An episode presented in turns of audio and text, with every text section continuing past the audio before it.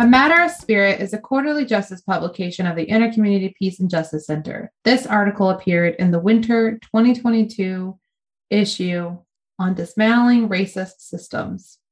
The non existent critical race theory in K through 12 educational systems by Dr. Jessica Hernandez. Dr. Jessica Hernandez is a transnational Indigenous scholar, scientist, and community advocate based in the Pacific Northwest. She is the author of Fresh Banana Leaves Healing Indigenous Landscapes Through Indigenous Science. Follow her at Doctora Natur on Twitter and Instagram. In today's society, we continue to center the feelings of those who hold power and privilege in the current societal racial hierarchies.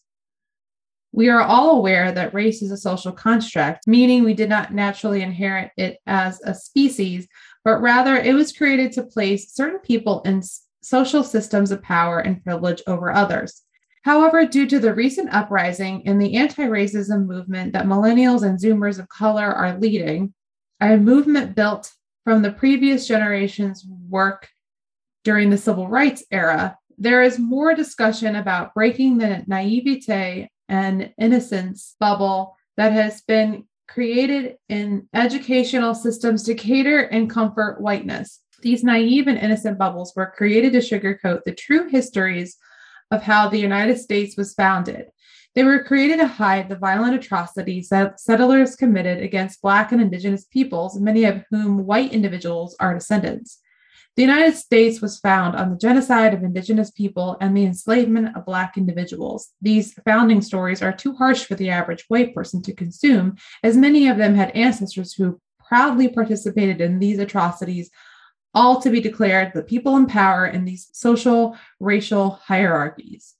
However, if we truly want to heal this nation, the true histories that for so long have been hidden behind fairy tales need to be discussed and taught in classrooms across the United States. Learning the true history of this country starts in schools, from K through 12 education system to higher education. Oftentimes, we hear that the reason why these histories should not be taught is because it teaches white children that they are inherently bad.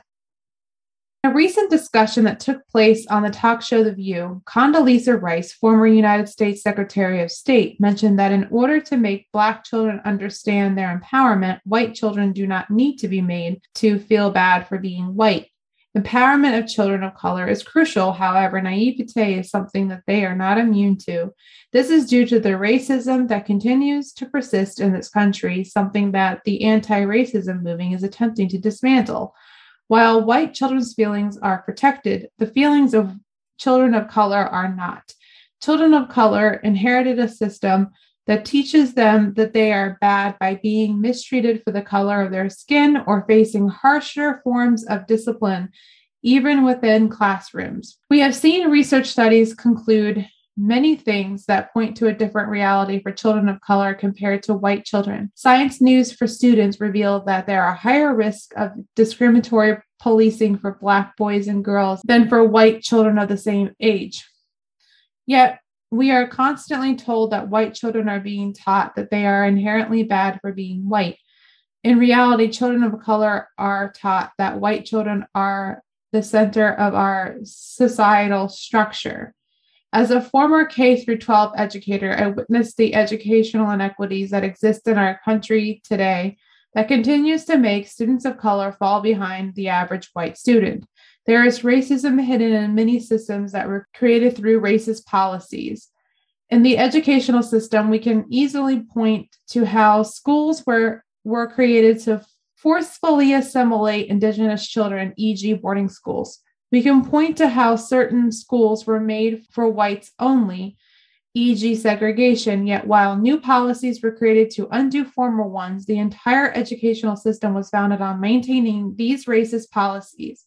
It makes us wonder whether systems that were created to be inherently racist can truly become inclusive of all if these systems are not rebuilt from the ground up. When I was an educator in Little Rock, Arkansas, I constantly witnessed how primarily white teachers would discuss the lack of parent involvement in their children's education. Yet they failed to realize that for many of these children, their grandparents were never allowed to set foot in the same schools due to segregation. There is an example in Little Rock where the history of desegregating schools with the Little Rock Nine was celebrated. And white teachers could not make the connection of how, due to this history, many parents may not feel welcomed on school grounds. People tend to make history seem like something from the past, but for many of us people of color, these stories can be traced back to our parents or grandparents' generations. For some, they can view this as part of history. For us, it is embodied in our lived experience and sometimes results in the intergenerational trauma that we experience. Can we undo racism if we try to hide the racist history of this country? Can people of color truly heal from intergenerational trauma if white people do not become aware of it from a young age? Of course not. And for many of us, people of color, we have been told at least once in our life that racism does not exist. This is because in schools, white children are taught that racism is non existent because the true histories of the violent tactics used against Black and Indigenous people, including other communities of color, are often sugarcoated to comfort whiteness. Race relationships from slavery to the segregation era are briefly mentioned in history books, yet the call to expand these histories and depict the true histories behind naive historical accounts is deemed as teaching critical race theory. It is important to set one thing straight. Critical race theory is not taught in the K through 12 educational system, but rather in law schools. It has become a buzzword to try to expel the true histories from being told and taught. We must also remember that many of the histories of people of color are not even discussed in current history classes. White privilege is when white European history is part of the core curriculum and BIPOC history is being taught as an elective.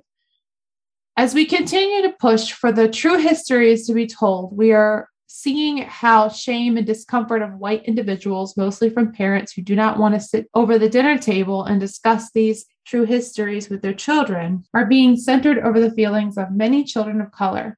Children Children of color have conversations about the racism they are experiencing at very young ages. As they sit with their parents at the dinner tables, many parents of color have expressed how they would do a disservice to their children if they did not teach them about racism in a society that continues to maintain racial structures in order to truly dismantle these systems we need to foster an environment where children are taught the true history if we really want a different society for the future generations.